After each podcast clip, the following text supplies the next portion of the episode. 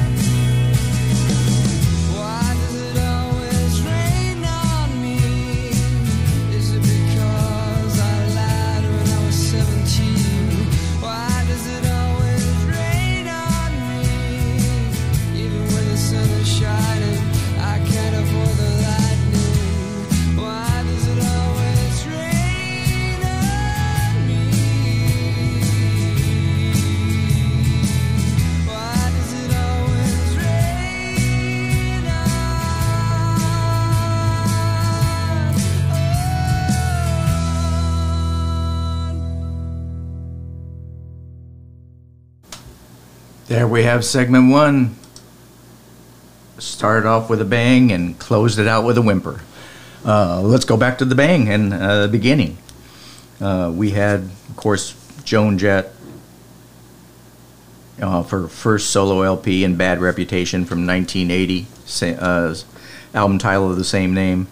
Um, again, it was her first solo LP after the breakup of the original band she was in called the Runaways, an all girl band. One of the first, if not the first, all girl, or most, or I guess popular all girl bands back in the 70s. Um, watched a uh, documentary about Joan Jett the other night, and uh, because of that, and you know, I'd seen how tough it was for them to get started, being an all-girl group, trying to break into rock and roll, and you know everything they had to go through, and then uh, herself after uh, going solo, having the same types of issues. Uh, so I thought I'd throw this in there as kind of just a you know shout out to Joan Jett and, the, and her struggles and everything she's gone through, and and you know just got uh, inducted into the Rock and Roll Hall of Fame a couple of years ago. So you know, uh, good things do happen. Um, this was her first solo LP again for the third time, uh, recorded as just Joan Jett before uh, her backing band, the Black Heart- Hearts, were formed. Uh, there's a video out for this thing where it reenacts uh, her trying to get her and her, her manager trying to get 23 record labels uh, to sign them uh, to release this album and showing all 23 record labels rejecting them and then the subsequent you know uh, turnaround when they finally got the the album released and went to the top of the charts and you know kind of smack in your face. But uh, yeah, there at the time there were only 23 record labels. They tried to get every single one to sign. Nobody would sign them. Uh, the album uh, also features, you know, wouldn't know this, but members of the Sex Pistols and Blondie on various tracks, who she had run into through, you know, touring around uh, with them with uh, as part of the Runaways. The title of the song even refers to her, her when she was in the Runaways and you know her bad reputation that she had developed. So there you have that, Joan Jett. Uh, second, we had a another uh, crazy good female artist, Patti Smith, from the Patti Smith Group at the time, and her song "Dancing Barefoot" from the 1979 album Wave, her fourth LP. Third and final LP, though, as the Patti Smith Group. After that, she um, took a hiatus for uh, eight, nine years, and then came back just as a solo artist, Patti Smith.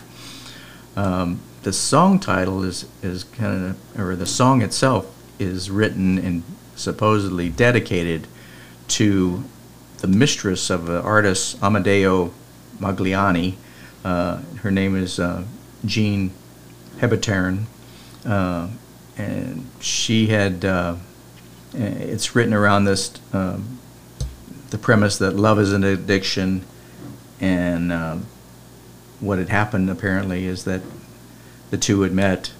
Uh, she served as his mistress and, and his muse. Uh, she he painted, you know, several paintings of her as part of uh, uh, his work.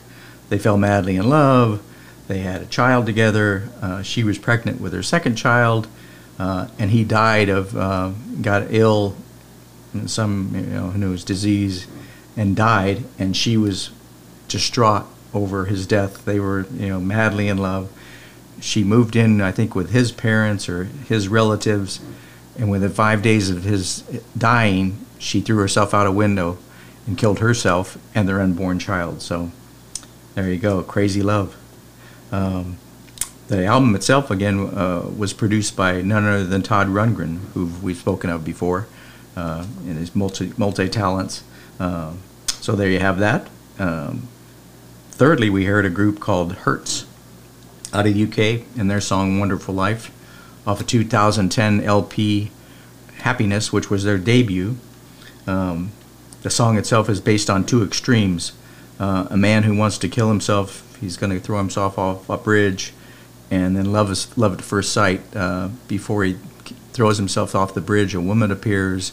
They talk. She talks him into, you know, not killing himself. They they have this love and first sight attraction, fall madly in love, and you know you don't know what happens after that. They don't fast forward in time, but at least that's the the premise and the two extremes that the song's based on. You know, it's kind of like uh, "Come with Me." It's going to be, you know, everything's going to be fine. Um, the two, uh, this is a duo group out of the UK, and they played for, with some, with some bands together before breaking the band up and and deciding, you know, let, we're going to do this as a duo. We like the sound we make together, and let's let's move forward. Um, last but not least, we heard why Does It Always Rain on Me by the uh, Scottish group Travis from their 1999 album The Man Who, uh, which was their second LP. Uh, they formed in 1990, and their band name was based on a character from the 1984 film Paris, Texas, who some of you older folks may know, or you some of you movie buffs. Uh, one of the characters in the name in the movie is called Travis Henderson, so they based their band name on that.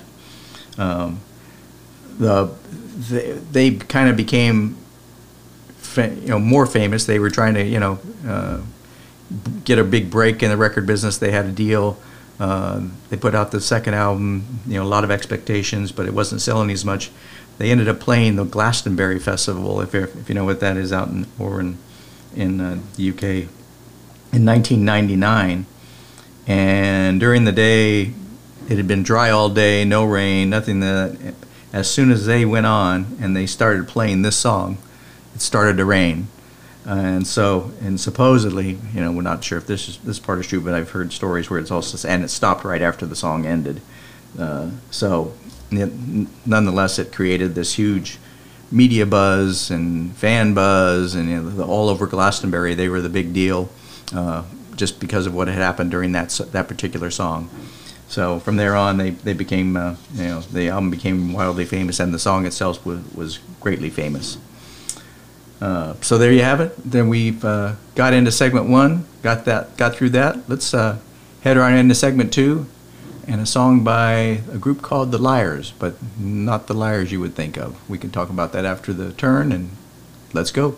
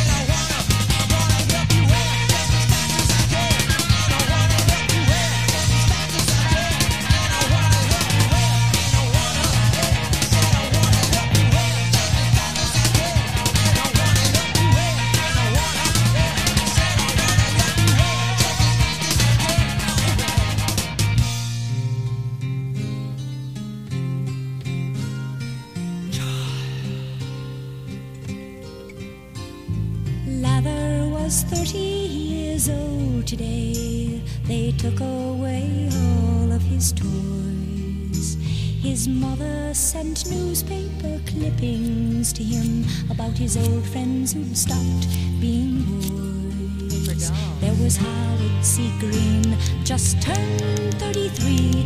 His leather chair waits at the bank and Sergeant Dow Jones, 27 years old, commanding his very own tank.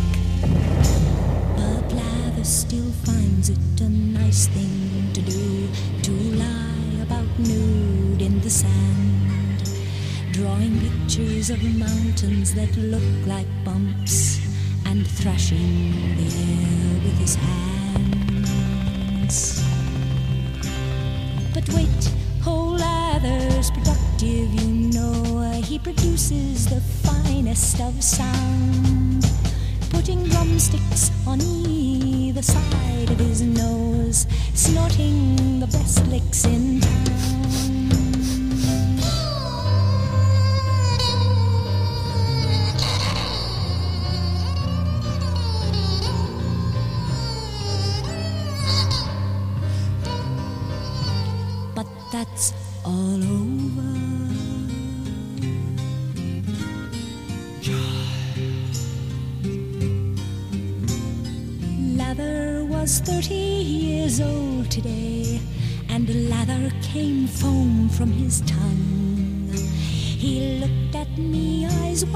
plainly say, Is it true that I'm no longer young? Mommy?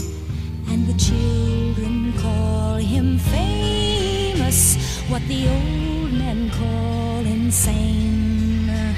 And sometimes he's so nameless that he hardly knows what game to play, which words to say, and I should have told.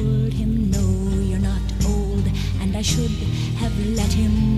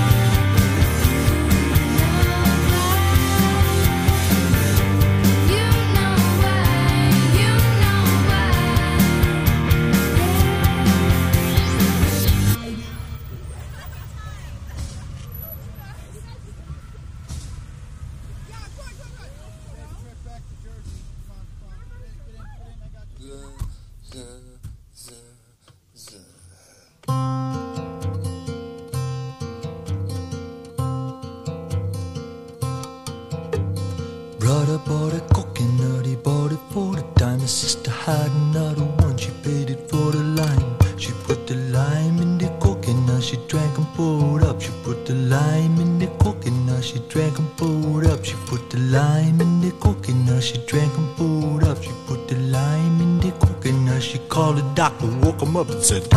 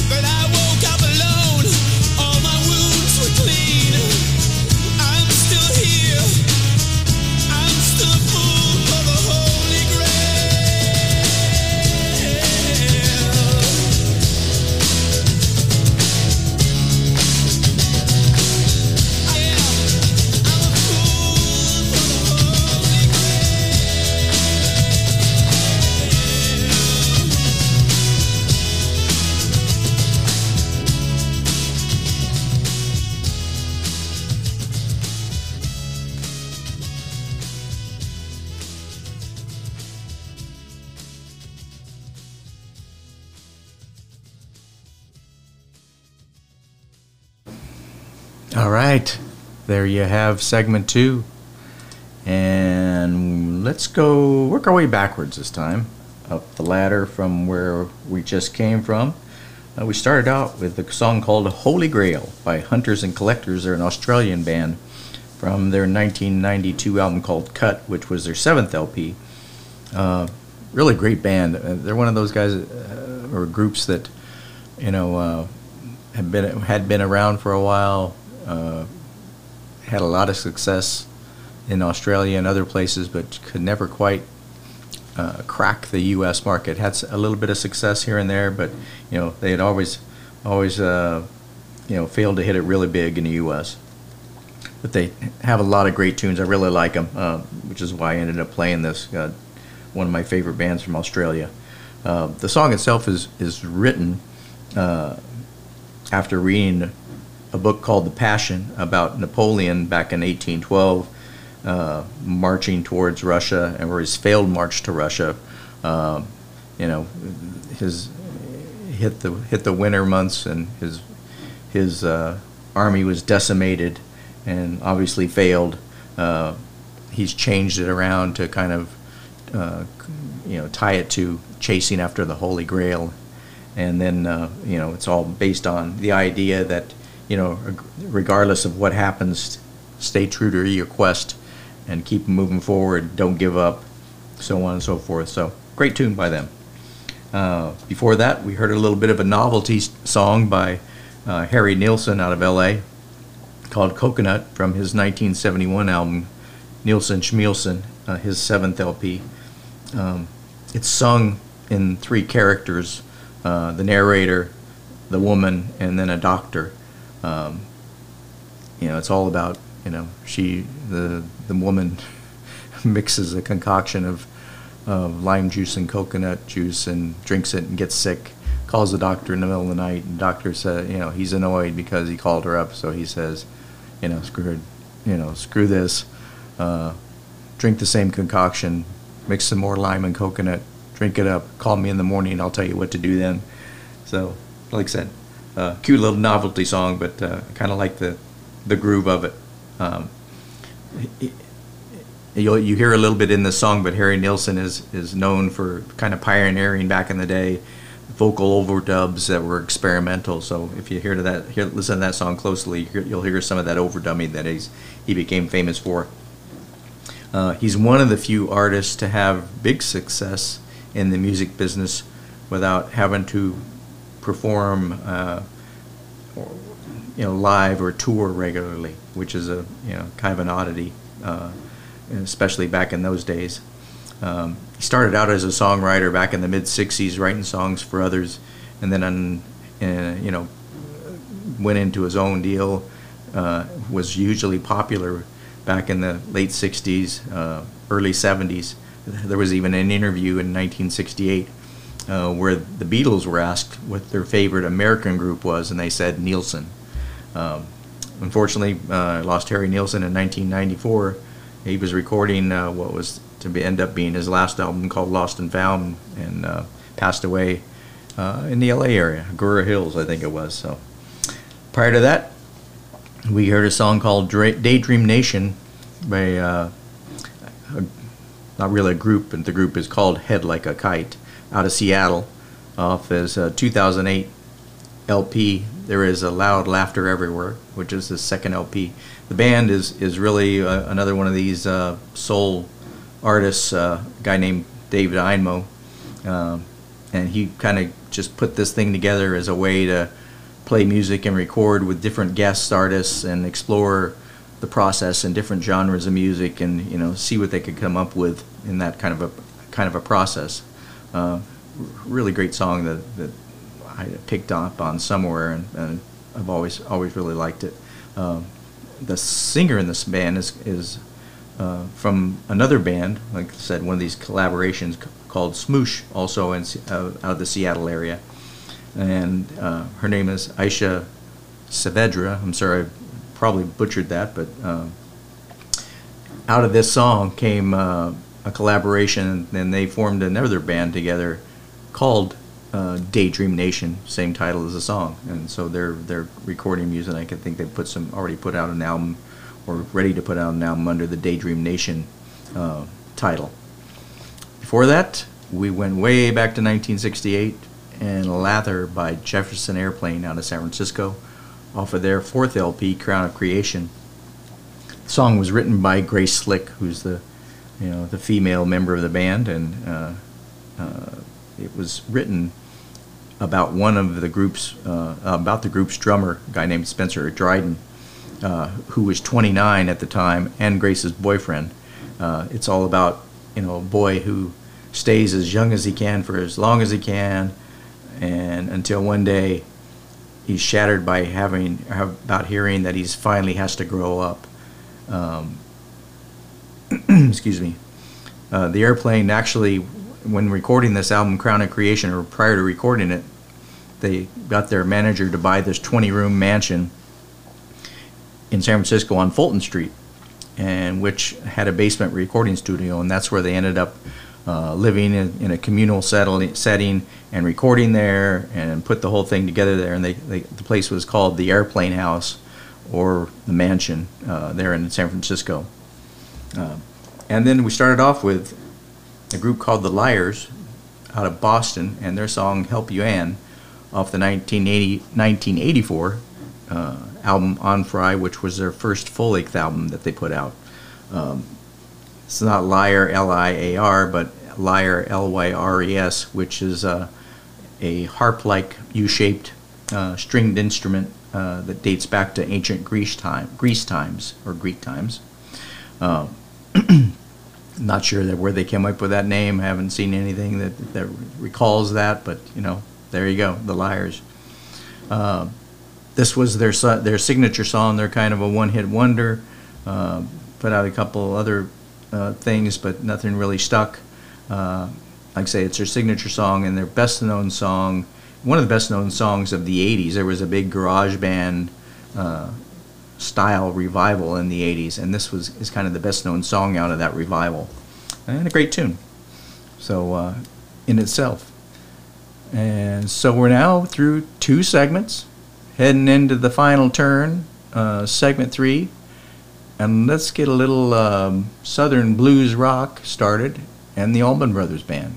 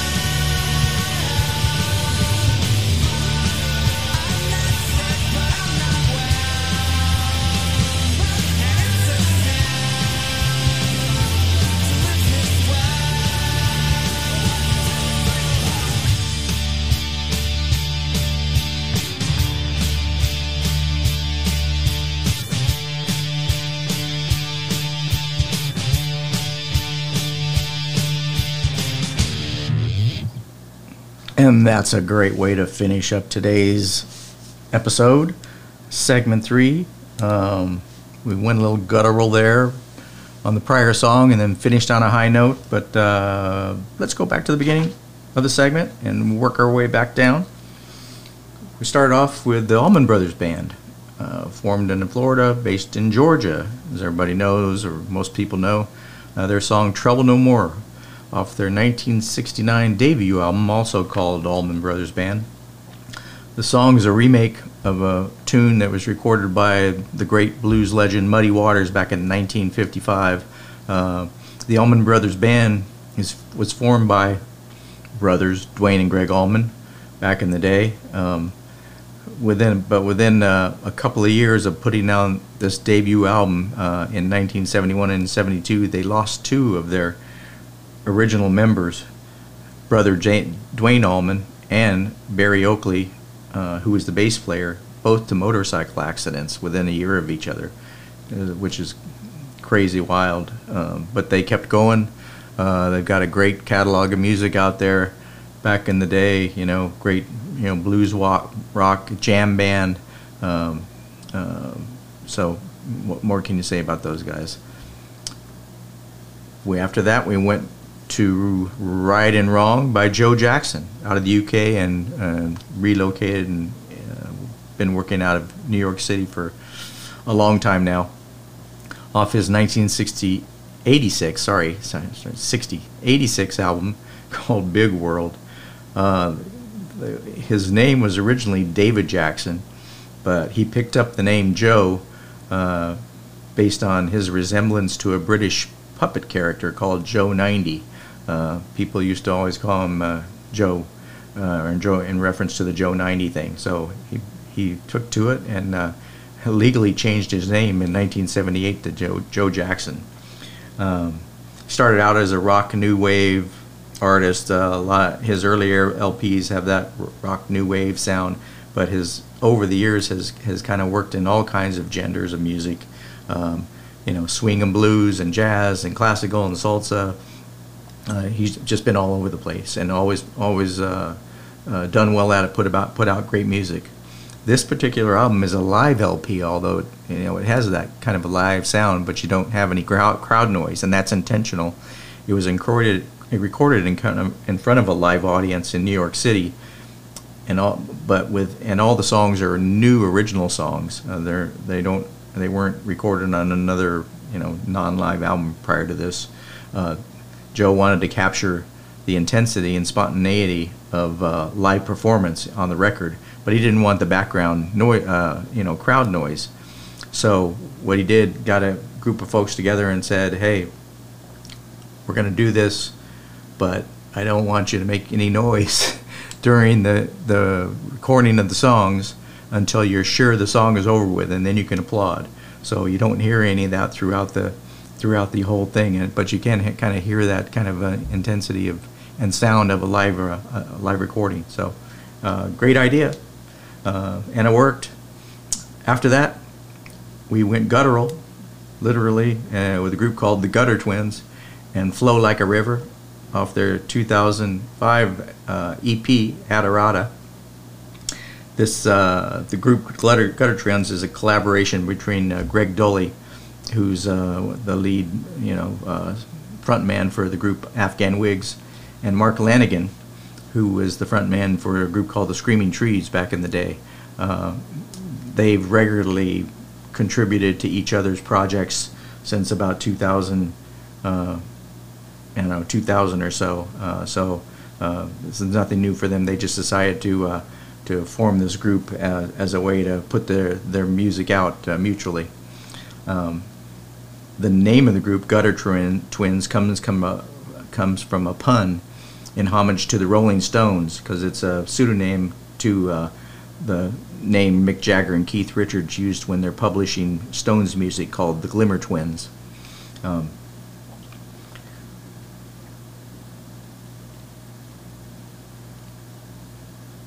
all right, uh, the this song I think the song was also originally, I'm yeah, I was almost mistaken there, but I'm pretty sure this song was originally written and recorded by a band called Eleven in L.A., uh, which back in the day included members of Red Hot Chili Peppers. It was Flea, Hillel Slovak, and Jack Irons were in this group Eleven, uh, and uh, you know they eventually met up and and started Red Hot Chili Peppers, but um, um, the Glimmer Twins were, were fans of the group Eleven, and um, you know I think they even uh, wrote a memorial to uh, the lead singer when she passed away of uh, cancer or something of that sort. Um, followed them, so they took and took this song and, and re-recorded it and put it on this EP. Last but not least, we heard Flagpole Sitta by uh, Harvey Danger out of Seattle off their 1997 LP, Where Are All the Merrymakers Gone, which was their debut album. Um, they were formed by a couple of guys who uh, were working at the University of Washington journalism as, as or well, not working, but they worked on the school newspaper, but uh, they were journalism students at the University of Washington. They developed a court, cult following, but um, never much more than that. They were, you know, they had this one hit, Flagpole Sitta, one hit wonder, uh, you know, and had always tried to shake that uh, as, you know, wanted to get out of the one hit wonder deal, trying to make some better music, get and not be known for just Flagpole Sitta, but it never worked out uh, until they broke up in 2001.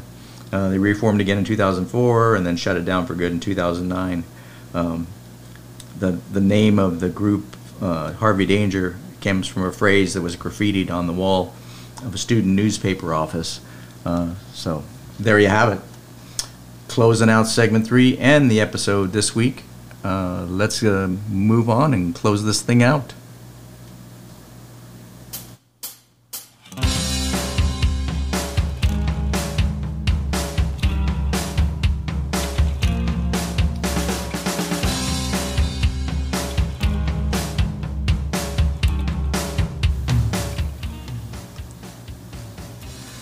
Well, we've come to the end of another episode of Random Song Encounters. Again, uh, it's episode 12, the dozen. Next week we'll have the Baker's Dozen, 13. Uh, and also next week, we're going to be coming to you again from a remote location, a super secret, exciting location uh, that we'll share with you next week. Looking forward to that. Thank you again for joining us. Uh, if you're new to the podcast, welcome aboard and glad to have you. And if you've been a, uh, a loyal follower, uh, we appreciate you taking the time to uh, spend some time with us every week uh, for an hour or so. And uh, hope you enjoy the music. Again, I enjoy bringing it to you.